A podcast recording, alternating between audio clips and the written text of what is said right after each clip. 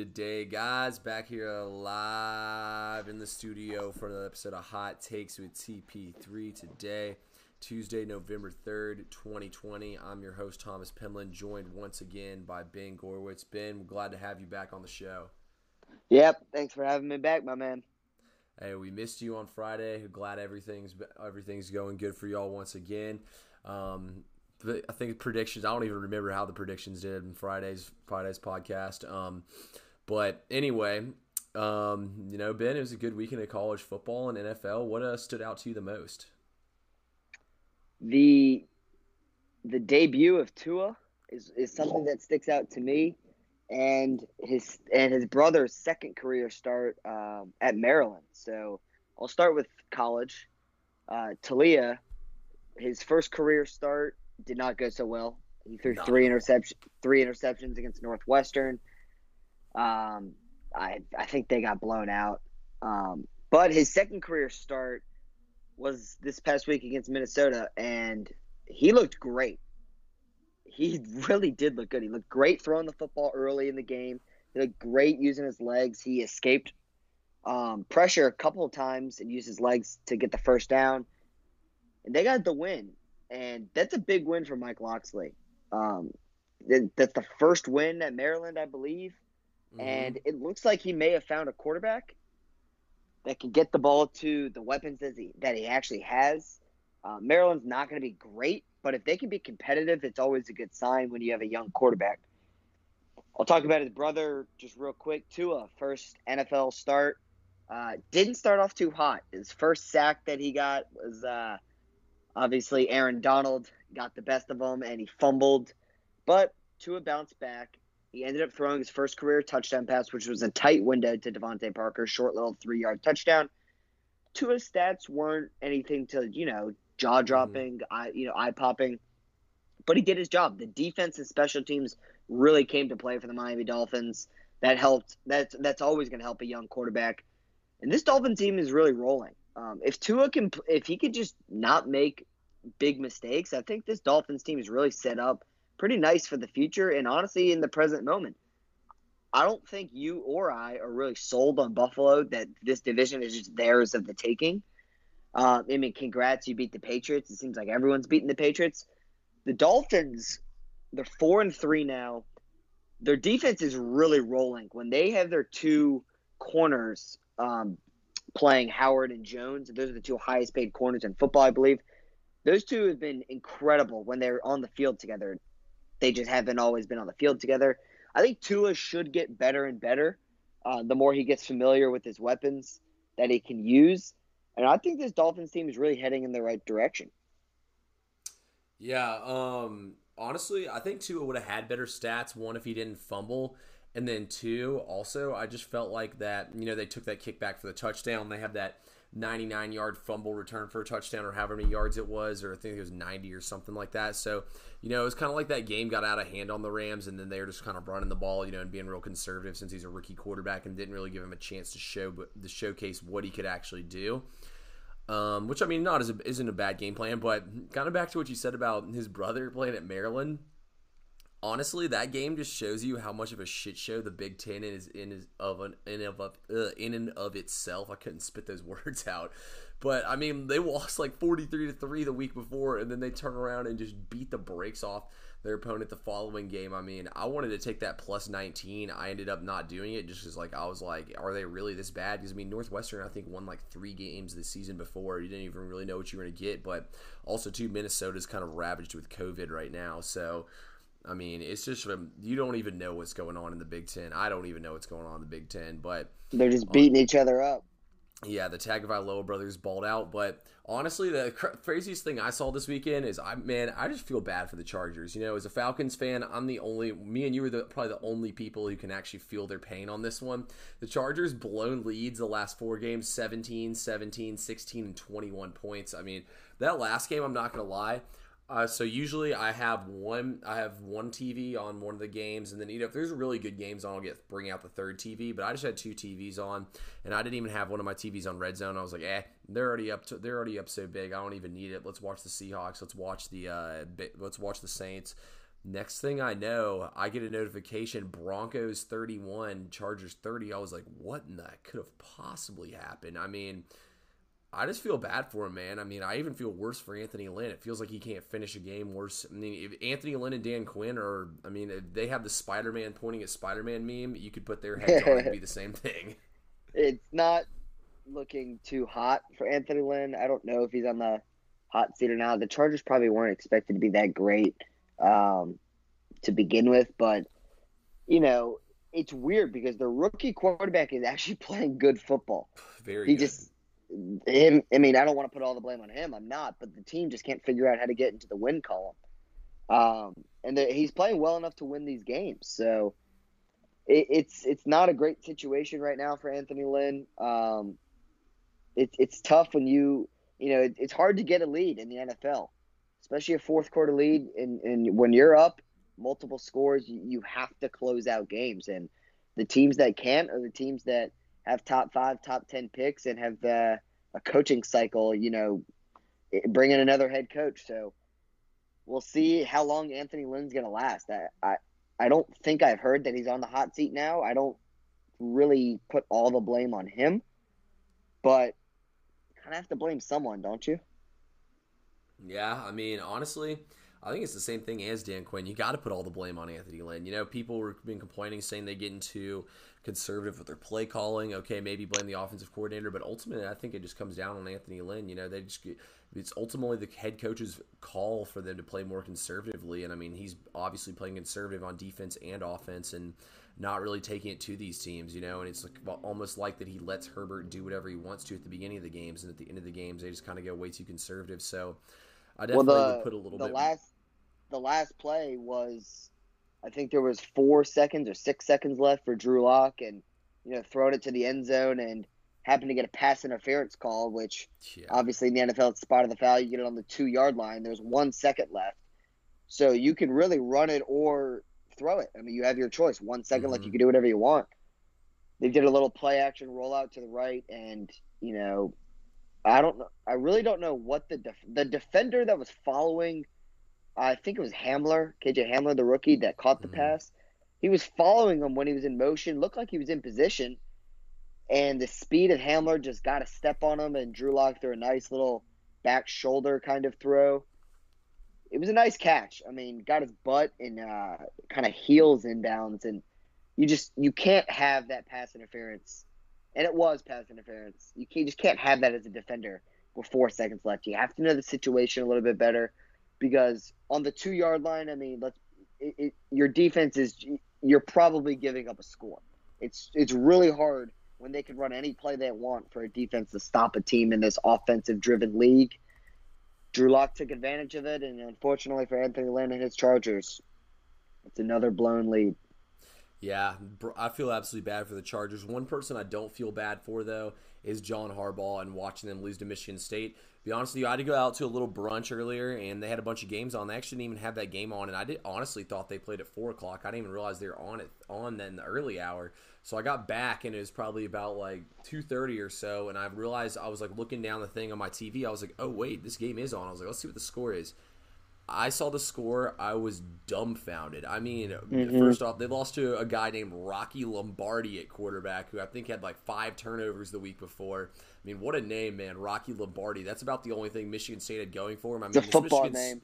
Yeah, this Michigan State team has been absolutely unwatchable for about the last three years and played some of the worst football I've ever seen in my entire life. I didn't see too much of the game and honestly, I think that's probably one of the most pathetic losses I've ever seen for a football program. Losing that game to name in the way Michigan did, I mean, man, I, I don't I don't think there's anything good to say about Michigan on Saturday except the fact they're all wearing the same uniform. He's now one. Uh, he being Harbaugh is now one in six against his two biggest rivals, Michigan State and Ohio State, at home. One in six, that's and obviously that one win is coming against Michigan State. I I don't know what Michigan's athletic director is waiting for.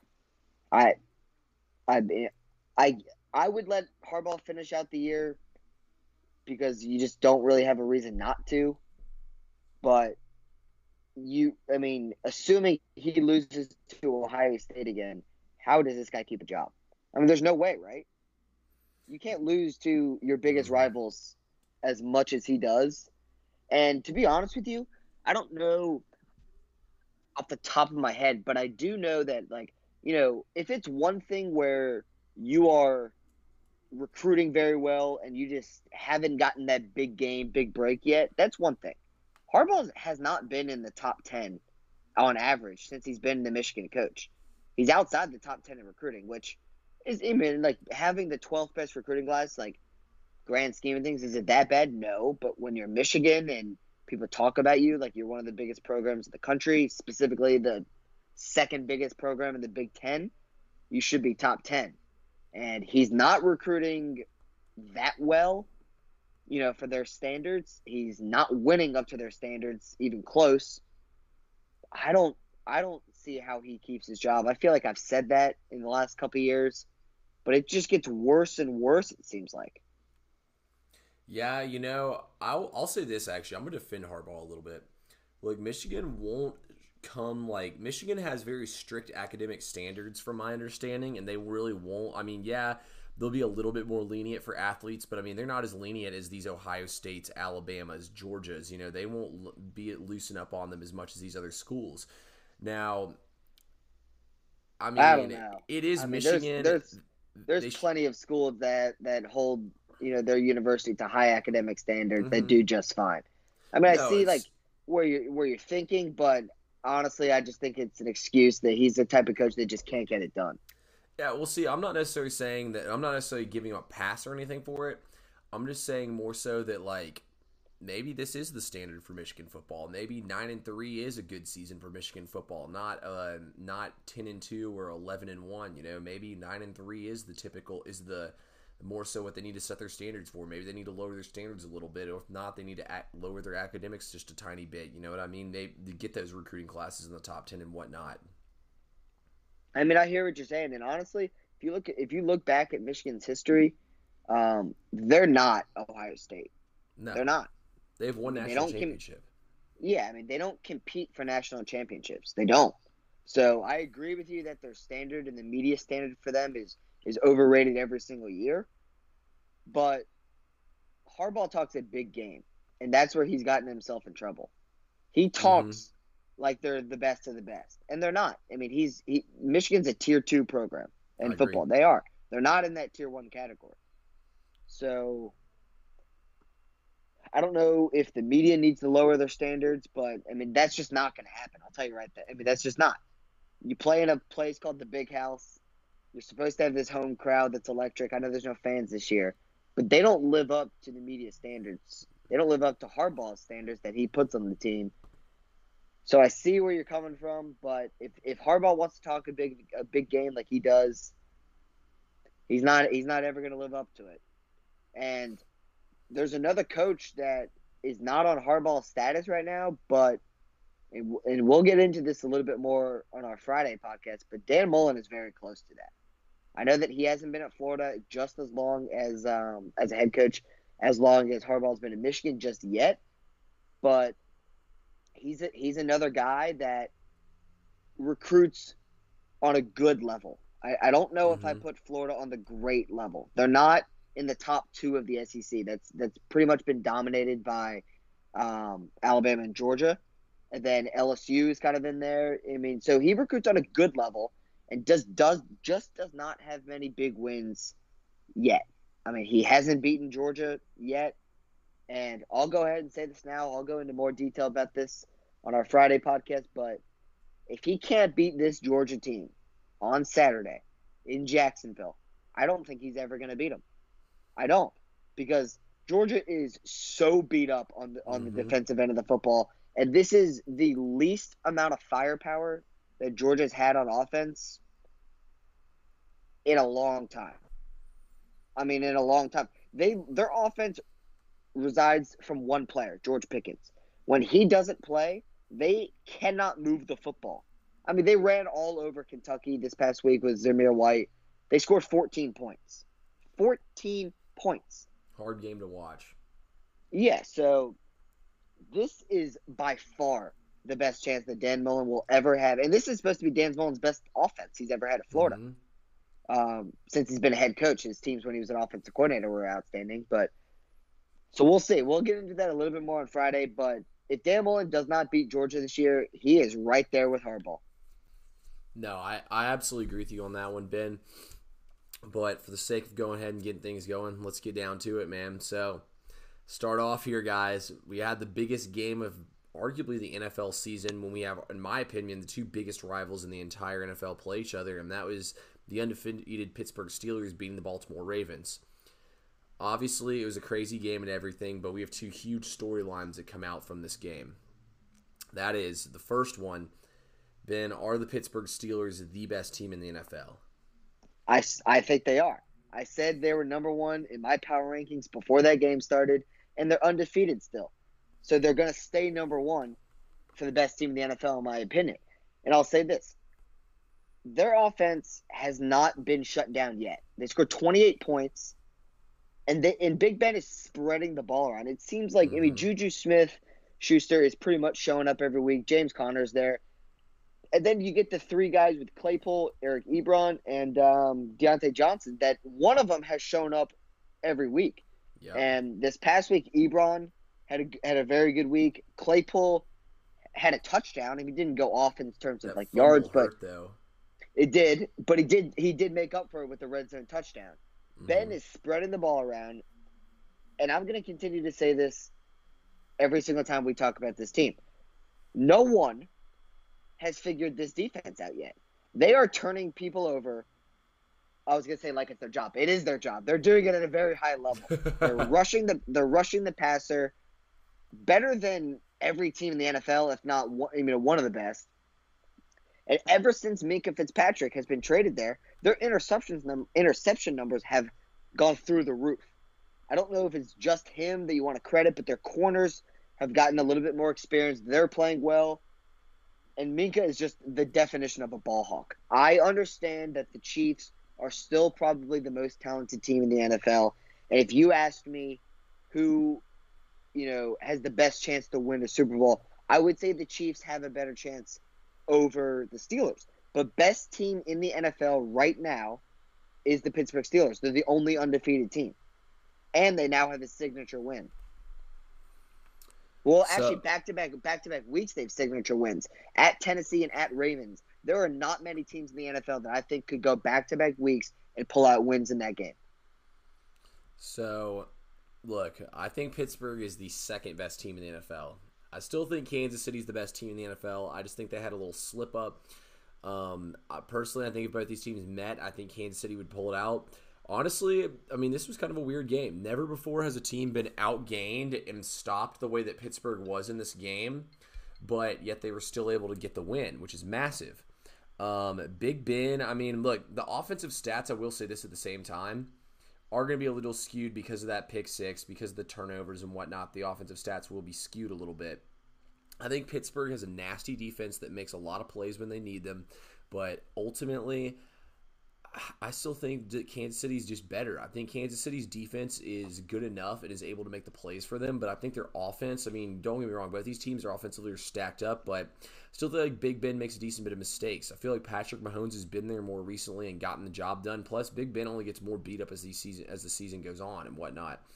I mean, it sure was a crazy game, but I really thought too Eric Ebron stepped up in this game. He, I thought he had a lot of big catches on third downs, and especially that touchdown catch he had too was massive. But also kind of like the way Pittsburgh didn't put their head down. You know, it looks like there for a while their offense couldn't get going, but they responded. And I mean, you are right, Ben. They probably do have the two biggest wins back to back this NFL season. I don't think any other team has. I mean, Pittsburgh and Kansas City, though, in my opinion, I think have put themselves in a class above everyone else. I mean, Tampa Bay struggled with the Giants last night yeah, it was a look ahead spot. I mean, you could say a lot of things about it, but I mean, Pittsburgh handled their business fine against the Giants. I personally think though that this pit that this Kansas City team and Pittsburgh team are two best teams, and I sure hope that they meet each other in the playoffs.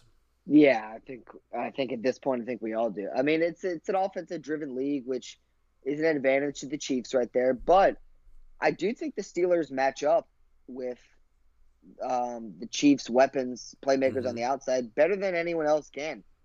And you know, how do you beat Mahomes. I mean, Mahomes likes to throw the deep ball. To throw the deep ball, you need time in the pocket. Well, who's the best team at rushing the passer right now? I mean, that would be Bud Dupree and T.J. Watt and the Steelers. I would say. So, Mhm. I think, you know, to stop Mahomes, you got to get pressure on him.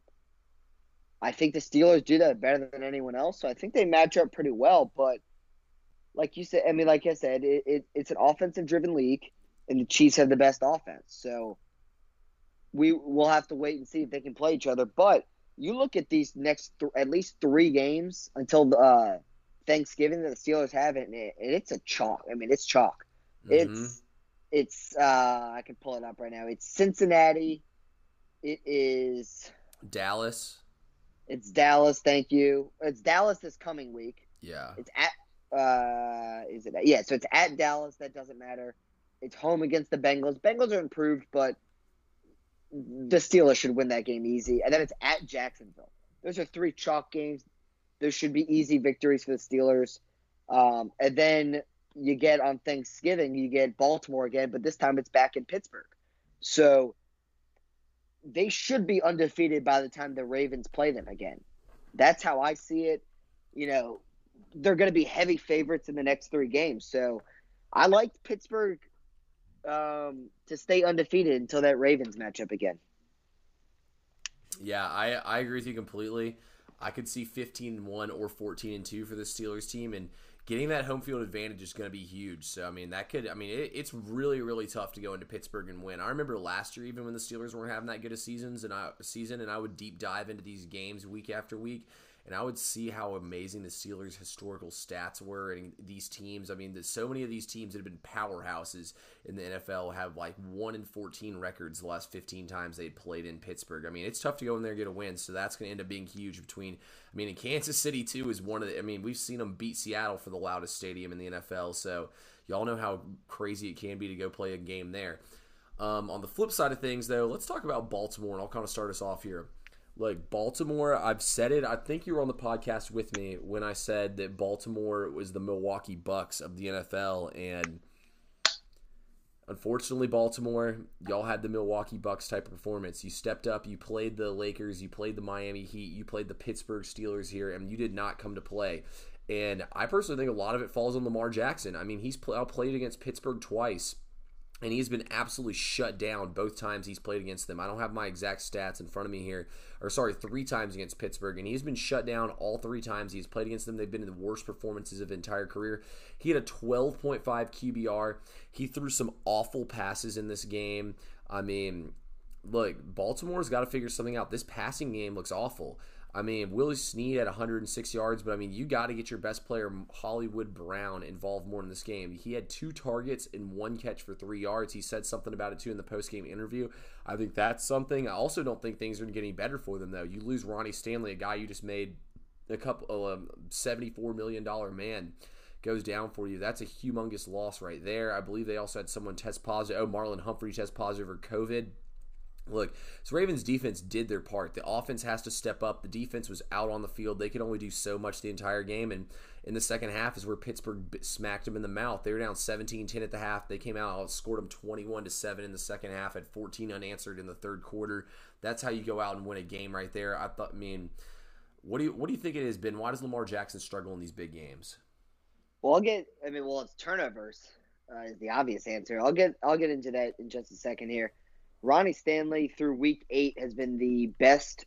Um, he's been the graded the best tackle, best offensive lineman um, against the pass this season. That's a massive loss. Mm-hmm. Um, and then obviously losing Marlon Humphrey. He's a he's a turnover machine. That guy causes a lot of fumbles. Um, but let's get into Lamar. So I'm actually not gonna put hundred percent of the blame all on him. I'm going to do about 70 30 split. I'm going to put 70% on Lamar. I'm going to put 30% on the coaching staff. And here's why.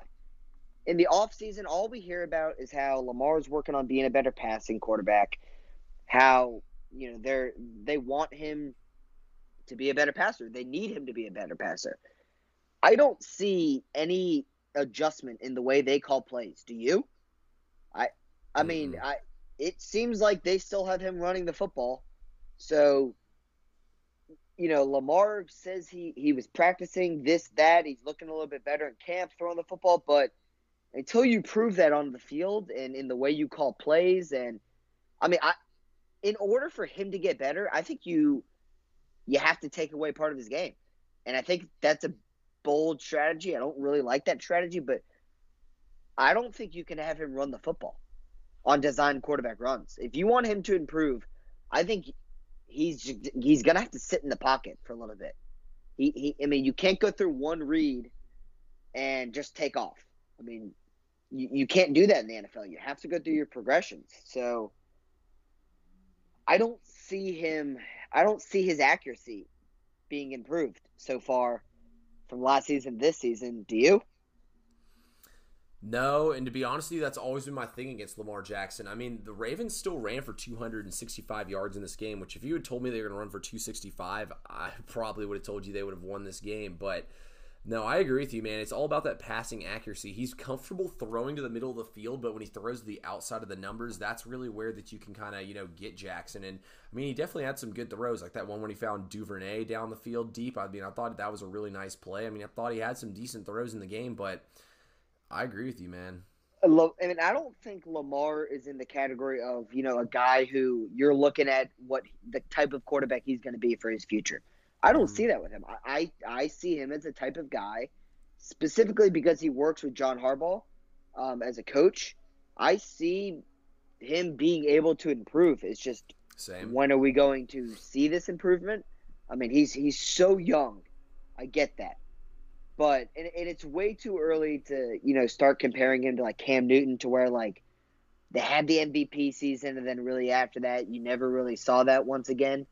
Um, I mean that's just it, this division only going to get harder and harder, which means their schedule is not going to be easy. I mean when he won the MVP, you know he beat up on the awful Browns. He beat up on playing Cincinnati, who was the worst team in the league mm-hmm. you know, twice a year, and he would have those highlight moments. And when you know, in the two, three big games he played last year, he looked like a human being. He didn't look like the superstar uh, highlight reel Lamar Jackson. He he pretty much beat up on those bad teams and put up video game numbers in that game, and that's kind of what led him towards the MVP. So it, it's just a consistency. That's the only thing we really need to see from Lamar. Um, this defense is 100% good enough to compete for a Super Bowl. I I don't love the weapons that Baltimore possesses. Same. I don't think I, I, I think Andrews is phenomenal tight end. He's probably the third best tight end maybe in football behind Kittle and Kelce. Not thirty. I mean, Waller. Okay, so three or four. Um, Hollywood Brown had a great rookie season. He's been figured out a little bit this season. I don't know if his target his targets have been down this season. I don't know if you've noticed. Um, so I don't know what is with that if he's not getting open as much or they just can't hit him or. But other than that, I mean, you can't rely on Willie Snead to be your third receiver to win a Super Bowl. I don't think. I I don't love their weapons. Mark Ingram is solid, but he's he is old. They have uh, J.K. Uh, Dobbins. He's he's a rookie. He's solid. I don't know if I don't I don't know if their team is good enough. Obviously, you have Lamar's legs that counts as another weapon, but I don't see this team winning a Super Bowl. Not not with the way Lamar throws the football. Yeah, I agree with you completely. I mean, don't get me wrong. This team will probably end up going thirteen and three or twelve and and twelve and uh, four this season. But I'm in agreement with you there, Ben. I don't think this team's a Super Bowl team, and I don't even know if they'll if they'll finally get that playoff win to take the next I mean, step. I the West, that's... the West is just so competitive because obviously you have the Steelers who are looking like a runaway to win this mm-hmm. division, especially if they can beat Baltimore again. So that's going to hurt Baltimore be, trying to be a wild card team. But then you're you're competing for Super Bowls with the Chiefs, with the Titans, with the Steelers. You know, it's and those are teams that have beaten them. I mean, Lamar has not beaten Mahomes yet. He has not been successful. Well, it's only once, I guess, but he wasn't successful against Big Ben yeah. when he played, and then he lost to the Titans in the playoff game last year. So he's got a couple teams that are in his kryptonite. Yeah, I mean, people forget he had to get overtime to beat the Duck Hodges Steelers even in the regular season last year. I mean, it's just the way it goes. But hey, maybe he can get that first playoff win under his belt and t- at least start taking baby steps in the right direction. That's what it's all about. But I'm in agreement with you. I don't think he's Cam Newton. I think he'll keep getting better as everything goes on. But anyway, so today was the NFL trade deadline at 4 p.m. Uh, we saw a couple trades, one Sunday night, couple on Monday. I figured there'd be a couple more that flew in, but it never really happened. But let's kind of talk about these trades and say, you know, just kind of if we feel like that they help these teams get better, if we feel like they're the moves they needed. First one was middle linebacker Avery Williamson traded from the Jets to the Pittsburgh Steelers. I think this one's pretty easy. What do you think about this one, Ben? Well, I mean, we've talked about it. I mean, they, they kind of needed a an inside linebacker to replace um, Devin Bush. So I guess they got their guy. I mean, honestly, I, I don't know much about him. I haven't looked at like his stats or you know what, but this defense doesn't need that much help. Anytime you can get a guy that's on your radar, I, I think it's a positive. So, like I said, the Steelers team doesn't need much help, but this seems like a guy that could step in right away and help them. Yeah, he definitely is. I mean, I'd say he's probably like out. Of, I'd say he's middle of the pack linebacker in the NFL, which pretty much all you need him to do is just show up and play decent. You know what I mean? With all the other guys, how good they are on this defense, and it tells me, man, the Jets are all in on being bad. They want Trevor Lawrence pretty bad, and they're trying to get that first pick. So. I think it's a win-win for both these teams here. Also, too, I think if the Jets' goal was to accomplish having the worst roster in NFL history, they might be knocking on the door of that. 0 and 16 looks to be pretty soon in their future, in my opinion, after this trade. You said you said they're looking like they want Trevor Lawrence. The question is going to be, does Trevor Lawrence want them? if I'm Trevor Lawrence, I say hell no, man. I don't want to go there to die. I mean, I personally don't think they should pick Trevor Lawrence. I think they should trade back and keep getting picks for a while, kind of like the Browns used to do, and then try to get a quarterback. I mean, I think they're three or four years away from where they need to go draft a quarterback. I mean, this team is awful, man. I don't think I've seen a team this bad in, in a long, long time. Um, next trade happened right in your backyard as the Tennessee Titans acquire from the San Diego or from the Los Angeles Chargers. Dang it, I almost had it right the first time. Um, corner Desmond King. Um, you think that this was the trade the Titans needed? Well, they definitely needed something. Um, they needed help in that back end, and that secondary has not looked great recently. They've been banged up. Um, and honestly, I I kind of thought the Titans would do a little bit more. Same. To be honest with you, they brought in Vic Beasley and um, Jadeveon Clowney, and their pass rush has still not been very impressive. Which us Falcons fans know that that's not that surprising because Vic Beasley is a walking trash can. Um, but Clowney was Clowney was great um, for Seattle. So I don't love their pass rush. I don't love their secondary, but at least they tried to make the secondary better. They only gave up a six round pick, so I think it's a great deal to bring in Desmond King. Um, he's still pretty cheap. I think he's still on his rookie deal. Um, I think it's a move that was necessary, but honestly, I'm a little surprised that's the only move they did. Hey, I agree with you completely, Ben. This defense has been bad for the Titans. They're 27th in pass yards, 24th in rush yards. So, you know, I at least 22nd in YPP, which is pretty bad too. But ultimately, I think this trade will make them a little bit better. I think it'll help some more in the passing. You know, even if you don't have the best pass rush, which is correlates a lot to it. If you have corners, you can fly around and make plays, which they kind of have a little bit better defensive backfield with that now. He pairs up with um, Mal- with uh, Malcolm Butler. I think they definitely have corners who can make plays and maybe get you one or two picks a game, which can definitely shift a lot in a game. So I, I mean, they're missing the- they're mi- they're missing Adoree Jackson big time. Mm-hmm. I mean, he was was he their first round pick or maybe early second round pick a couple years ago, and he's actually been solid for them. So very good. When you're missing, yeah, I mean, when you're missing one of your best guys, it's you got to replace them, and um, they're gonna try and do that with Desmond King. Hey, I like the move.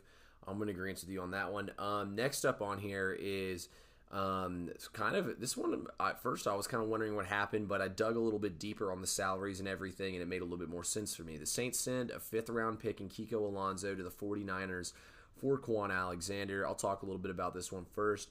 Um, I actually think it's a pretty good trade for the 49ers. So, Fred Warner has proven that he's one of the young emerging stud linebackers here in the NFL.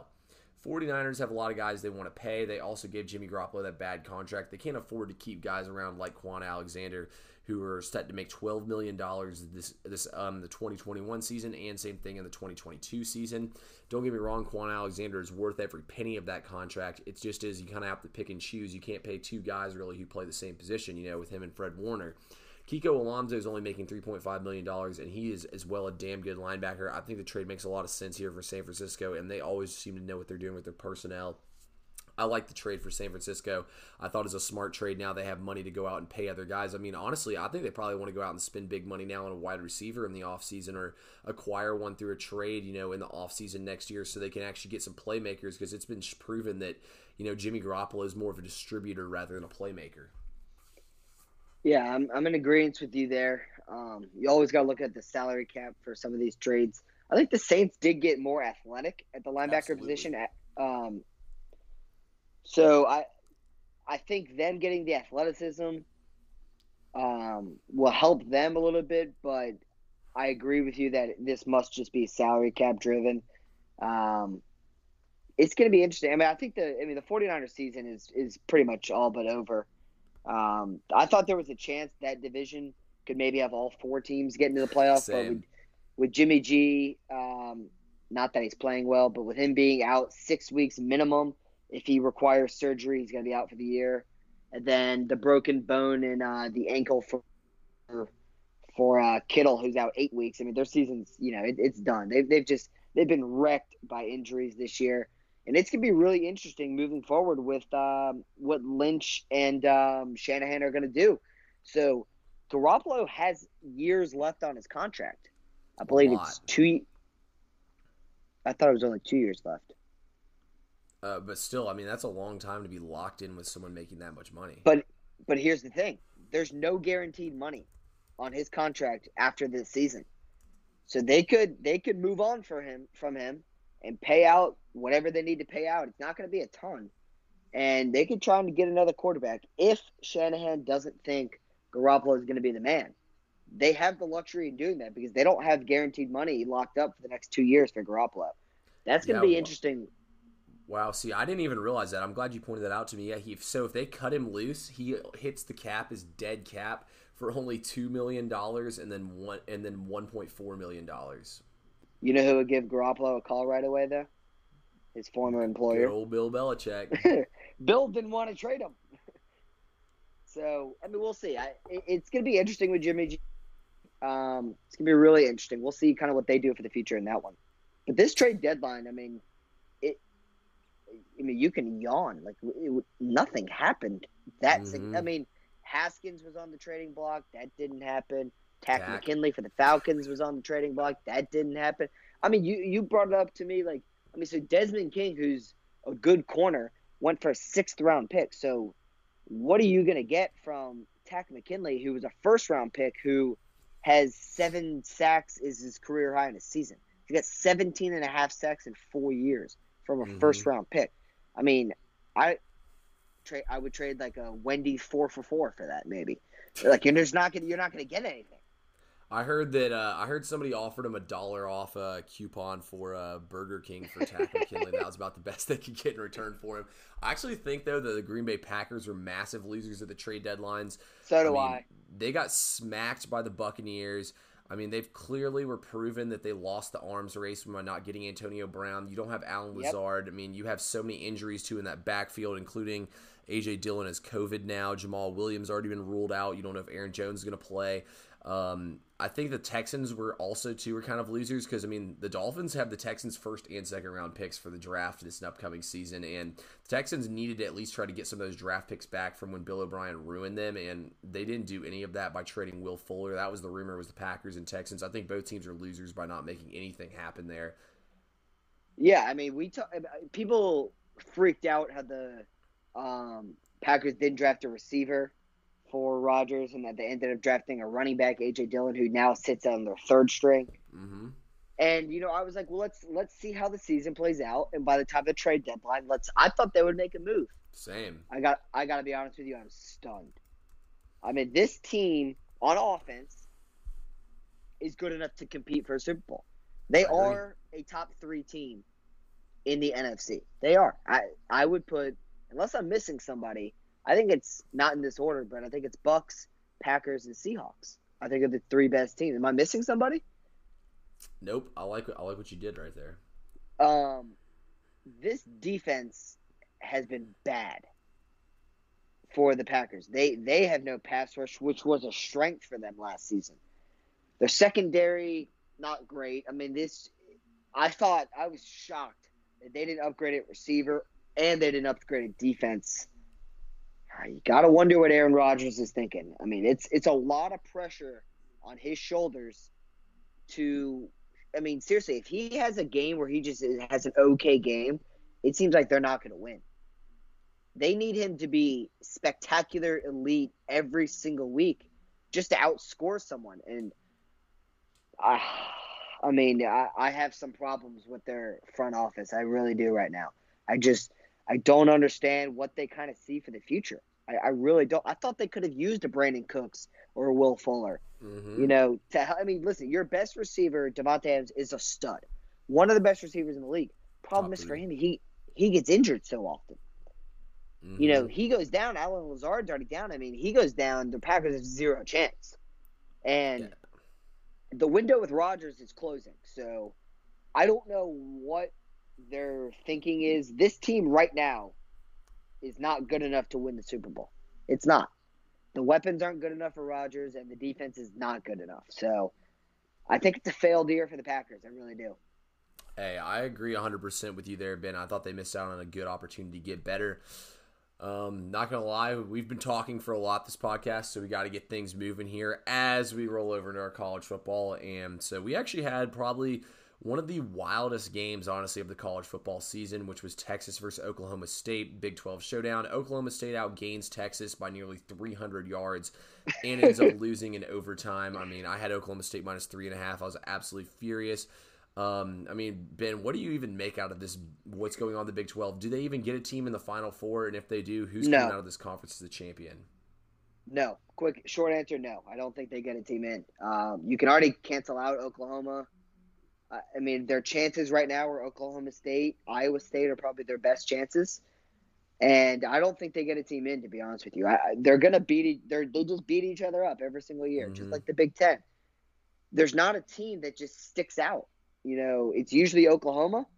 They get blown out in the playoff um, almost every single year. So this was a crazy loss. I mean, you don't see it that often where you outgain someone by this much and still lose the game. There's the roughing the punter call that was weird. This, uh, I, I don't think they get a team in. But uh, if you were to ask me who's the best team in the Big 12, I still think it's Oklahoma State. Hey, I agree with you completely on that one. And I actually think Oklahoma State has a little bit of a chance here. Ultimately, I think they're going to have to beat Oklahoma twice, which I personally don't think they're good enough to do after watching the way they kind of pissed this game away on Saturday. Well, why, the defense why? is really good. The offense has so many weapons and they're so dynamic. I mean, they just handed Texas this game. That interception, the muff punt. I mean, there's just so many ways that they screwed this game up. And I mean, it's just frustrating if you're a Pokes fan. I mean, I really felt like that they were so many times this game they were going to win the game. I did you see by the way when they put like those yellow lines up on the scoreboard to try to get them to miss that field goal? Yeah, yeah. Why? they, why would they have to beat Oklahoma twice then? Um, because they could play Oklahoma State in the conference championship game. I mean, they can play Oklahoma in the conference championship game. Uh, oh, oh, Iowa State. Okay, well, I mean, they need Iowa. They would need Iowa State or Kansas State to lose another game there. Yeah, Kansas the one State's loss, Kansas State's quarterbacks yeah. out for the season, though. I think they're about to trend down and probably lose three or four in a row here. I still think Iowa State can stay afloat in this conference, though. Mm-hmm. So, I mean, we'll see. I, I don't. I think these teams are just going to beat up on each other. No, I agree with you completely. I mean, I think it's look, if Oklahoma State wins out and wins the conference title, I think they can get in. Do I think they will though? No. I say they lose two games. I think Iowa State will lose two games. Iowa State though is not going to get in regardless if they lose two games because I mean they lost to like UL UL Lafayette first game of the season and that's going to be very much frowned upon by the committee. Ultimately, I think the Big 12 is going to get left out here, which I mean, makes the showdown, makes the uh, biggest cocktail party in America have even more implications this weekend. Yeah. Oh, yeah.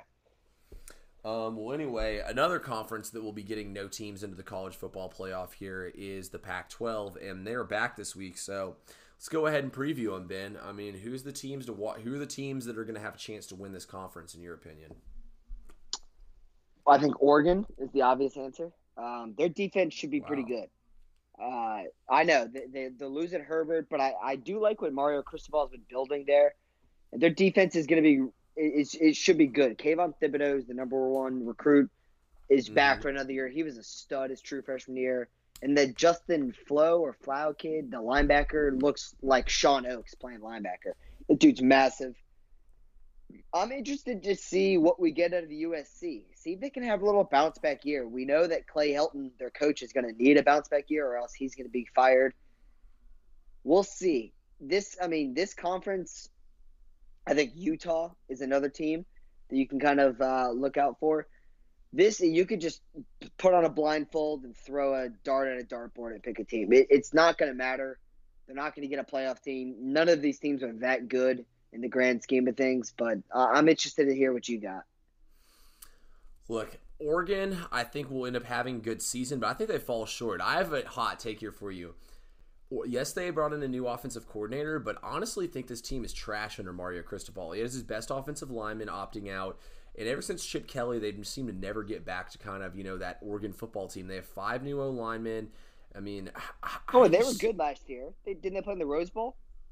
Yeah, but I mean, dude, Justin Herbert, watching him play in the NFL and the way he looked in college, it makes me really question how that Oregon schemes and everything work. Like, be honest with you, with how good Justin Herbert looks in the NFL, I really think it's a lack of coaching at the NFL level. Because I mean, he looks lost sometimes in these games for Oregon last. I year. hear what you I hear what you're saying there, but I mean, as a Pac-12 team, it, unless you're in the national championship game or college football playoff, the the best game you can play in is the Rose Bowl. And yeah. they won the Rose Bowl. So I mean, but it's a completely different team last year to this year. They're missing a lot of players. But I still think they're trending in the right direction. I mean, Mario Cristobal is recruiting like crazy for Oregon right now. He's just got to coach those players up and it over these next two seasons we'll see. They're going to be kind of young, but we'll see. But uh, I'm I mean, I disagree a little bit with your viewpoint on Cristobal. I think he's earned the right to be in the good coach category. I mean, coming off a Rose Bowl, we'll see what he can do this year. This season's kind of as an asterisk mm-hmm. anyway, mm-hmm. especially for the Pac 12. So I think these next two years will really determine how good of a coach he can be because he's recruiting well. Really? No, I see. I definitely agree with you. He's bringing the talent and everything. I mean, that defense is going to be nasty. I 100% agree with you on that. I'm just not sold completely on this offense. I mean, this typically has been a conference all about the offenses, so I feel like that not having that offense the way they need it to will, you know, I, I feel like at the end of the day, it's going to result in a loss they shouldn't take. I mean, that's what it always seems like in the Pac-12 is you lose a game you shouldn't.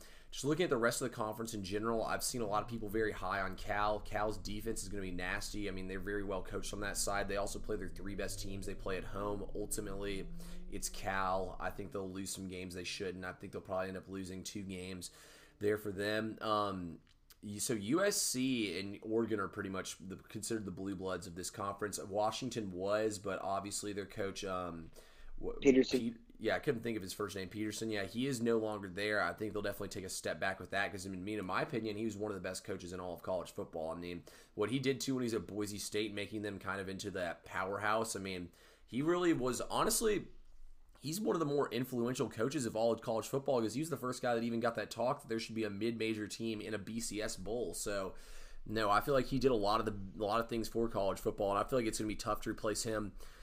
um, USC, I, w- I want to say this about USC. Look, USC should honestly has no excuse, in my opinion, to win this conference. I mean, I love Kedon Slovis. You have two t- of the most talented wide receivers in the whole conference back again, guys who caught 70 plus passes last year. I mean, you're fifth in returning production. You bring in Todd Orlando to coach up the defense. There should be no excuses here. I want to pull the trigger on Arizona State, though, to win the conference, but you know why I can't, Ben? Mm. I mean, I feel like when you lose guys like Eno Benjamin and Brandon Aiyuk to the NFL, those are tough guys to replace. I mean, Aiyuk is a first round pick and he looks really good in the NFL. I mean, Benjamin didn't really translate well to the NFL, but still, he was one of the best players in the whole conference last year. They only have 50% of that offense back. Jaden McDaniels is the highest recruited quarterback they ever had at Arizona State. I love Herm Edwards. I mean, they have Marvin Lewis down there. 70%, 6% of the defense back and it was one of the nastiest defenses last year. I feel like the lack of that offense is going to hurt them. And also, too, I mean, they play. Did you see they play USC at twelve o'clock on Saturday? Yeah, yeah, that's, not, that's, that's nine a.m. Yeah, that's that's a tough one to wake up for. Um, I I think they also have Antonio Pierce, the former Giants linebacker, on their staff. They got a ton of mm-hmm. they have a mm-hmm. ton of NFL people. I mean, that's Herm Edwards now. Jaden. Daniels is is definitely one of my favorite players to watch in college football. I, I love the dual threat that he brings. Mm-hmm. I just you know, we'll see. Herm Edwards has done very well since he's been in Arizona State. I think it's his third year he's going into. Is that right? Yeah. Yeah. So we'll see. Um, we'll see. There's a lot of teams in the, in this conference that just don't matter at all. No, see, I agree with you completely. And the team kind of that has been up there the last couple years is Utah. I expect them to take a couple steps back. I mean, they lost Tyler Huntley and Zach Moss, who were both all conference players. Also, too, they had Sac Lake City last year. Well, they lost six All Americans from that defense last year. It's going to be tough to replace all that. They are well coached, though, but at the end of the day, I think they'll take a step back. So I think breaking down this conference here, it's Oregon and USC is the two best teams. I'm going to take USC, though, to win the conference, but my sleeper here has to be Arizona State. I think Arizona State I mean, if they can get that offense rolling, I just think it's tough because right out the gate they have to play USC, and then I believe they play at Cal the following game. Like I think they have a very hard schedule. Let me double check that out the gate. So I feel like they did them no favors there, but they're the team that Which, can really. And you remember you talk about you talk about Arizona State. Yeah, but you you yeah, remember they too, play at USC and then the Cal. Yeah, see, so they have a hard schedule out the gate. But you remember too, Arizona State's the team that basically knocked Oregon out of the college football playoff last year with that big time home upset. Yeah, yeah, yeah, yeah. I think I'm gonna pick Oregon to win this. Um, I know that that's you know picking the favorite, but mm-hmm. their schedule just seems pretty favorable to me. Um, I mean, they play Stanford off the bat, which is I mean I don't know much about Stanford, but it's always tough. Mm-hmm. It's a mm-hmm. very well coached program. Then you get at Washington State, that shouldn't be much. Should be without Leach there. Yeah. Then you get USC at home for Oregon. They've continued to suck at Oregon State and then at Cal. That's the big end, and they finish with Washington. So I think the last two games are something to watch if they can, if they beat Stanford, uh, which they're favored by I think ten right now. So mm-hmm. I'll, I'll I'll go with the favorite. Hey, I can't fault you at all for taking the favorite there. I'm gonna go with I'm gonna go with USC. I mean, just looking at everything they have back, there's no reason they shouldn't win this conference. But because it's the Pac-12, they'll probably find a way not to. Who do you think's gonna win Conference Player of the Year? Oh God. Um, I actually think it could be, um, the Thibodeaux, uh, like Thibodeaux, Thibodeaux. What's I said his name yeah, earlier. On Thibodeaux. Yeah, I actually think it could be him. I think he is a wrecking ball. I think he's the type of player that Clowney basically was at South Carolina. I think I you, agree. you. I mean, obviously you're going to know where he is every single play, and I don't think a double team is gonna matter. He's that big. He's that strong. I think he's the kind of guy that can just wreck games. I really do. But if USC has a good year, it's it's going to be the quarterback play. It, it always is with USC. It's a quarterback driven school. If not, though, I think Clay Helton loses his job. I mean, he was on the hot seat last year. Yeah. They're giving him another chance. What uh I should know this. What's the name of their QB this coming year? Uh, Kedon Slovis. Slovis, thank you. I knew they had that Jack Sears kid who who left the program. They had so many quarterbacks leave the program, so I think Slovis is a pretty good pick. Um, I just don't trust Clay Helton. I don't think he's that good of a coach. Hey, see, that's what I'm saying. That's why I feel like they could be in the spot to get upset. Um, I, will pro- I might throw that. U- I'm probably going to throw the USC and uh, Arizona State game on our uh, game rundown. So we'll talk a little bit more in depth of why I think there could be a little upset in play on that game. Um, but I think I agree with you. I'm going to go with Slovis to win Conference Player of the Year. If he doesn't win it, though, I think wide receiver um, Amon-Ra St. Brown can. I mean, he had over 70 receptions last year, over a thousand yards. I mean, this kid's an absolute freak. Him and uh, Michael Pittman, it was pretty much just like throw it up to him and they go make a big time play. So you know, losing Pittman could come back to bite them too. I mean, this guy's this guy's a beast. I mean, he was like the 44th pick in the NFL draft. But and actually, you know who's the guy to look out for uh, for USC's? I think he's finally playing this year. The uh, that Bru McCoy kid who was a five star athlete at a high school, went to Texas, what, transferred to UFC, USC. There was mm-hmm. thoughts that he was maybe going to transfer again, but I think he's stuck at USC. He's been playing receiver for them. He's a guy that could also do special teams. that's a that's a name we haven't seen playing college football yet, but it's a big time talent. Yeah, no, it'll be fun to watch him play and actually see if he can do anything. You know, I mean, it's just weird how the Pac-12 only plays six games. I mean, they're they're ineligible for the college football playoff and for bowl games, right? Uh, I don't know off the top of my head, but I would hope so. Yeah, I know it's for a not, fact they're it's not going to matter because one one COVID outbreak and their season's done. I mean, they've no Mhm. bye weeks. The Big Ten is getting hurt right now. Good luck, Pac-12. No one really cares about you anyway. That's what I'm saying. Hey, but we ca- we cared enough to talk to talk about him a little bit, Ben. Had to let everybody know what's going on here with this conference. Um, anything else you want to talk about before we get up out of here? No, but we should have a great slate of games in uh, college football and the NFL to talk about on our Friday podcast. So I'm excited for that. Oh yeah, for sure. I mean, this is probably the biggest weekend of all of college football. I mean, it was tough not to go ahead and talk about it. I've already been thinking about it. I'm not even gonna lie. I was already thinking about them on Sunday while I was sitting there extremely hungover from Halloween. That was all I could think about is these college football games. I mean, how often do you have two top ten teams play each other in the same weekend, back to back hours? So, And we have we have uh, MAC action on Wednesday. We have like we have like six or seven games. It's unbelievable on a Wednesday. Hey, I already posted one play, Buffalo minus 12 official play. Might even post another one, depending on how wild I'm feeling this weekend or this week on this Wednesday night. So finally, we don't have to go multiple nights without sports. Ben, t- got anything else to say before we get up out of here? I got nothing else. I got nothing else. hey, Should be an entertaining night on TV though, without sports. Oh yeah, that's what I'm saying. It should be probably the most entertaining night you can possibly have without sports. we appreciate everyone who tuned in on our podcast, and we'll talk to all y'all again on Friday.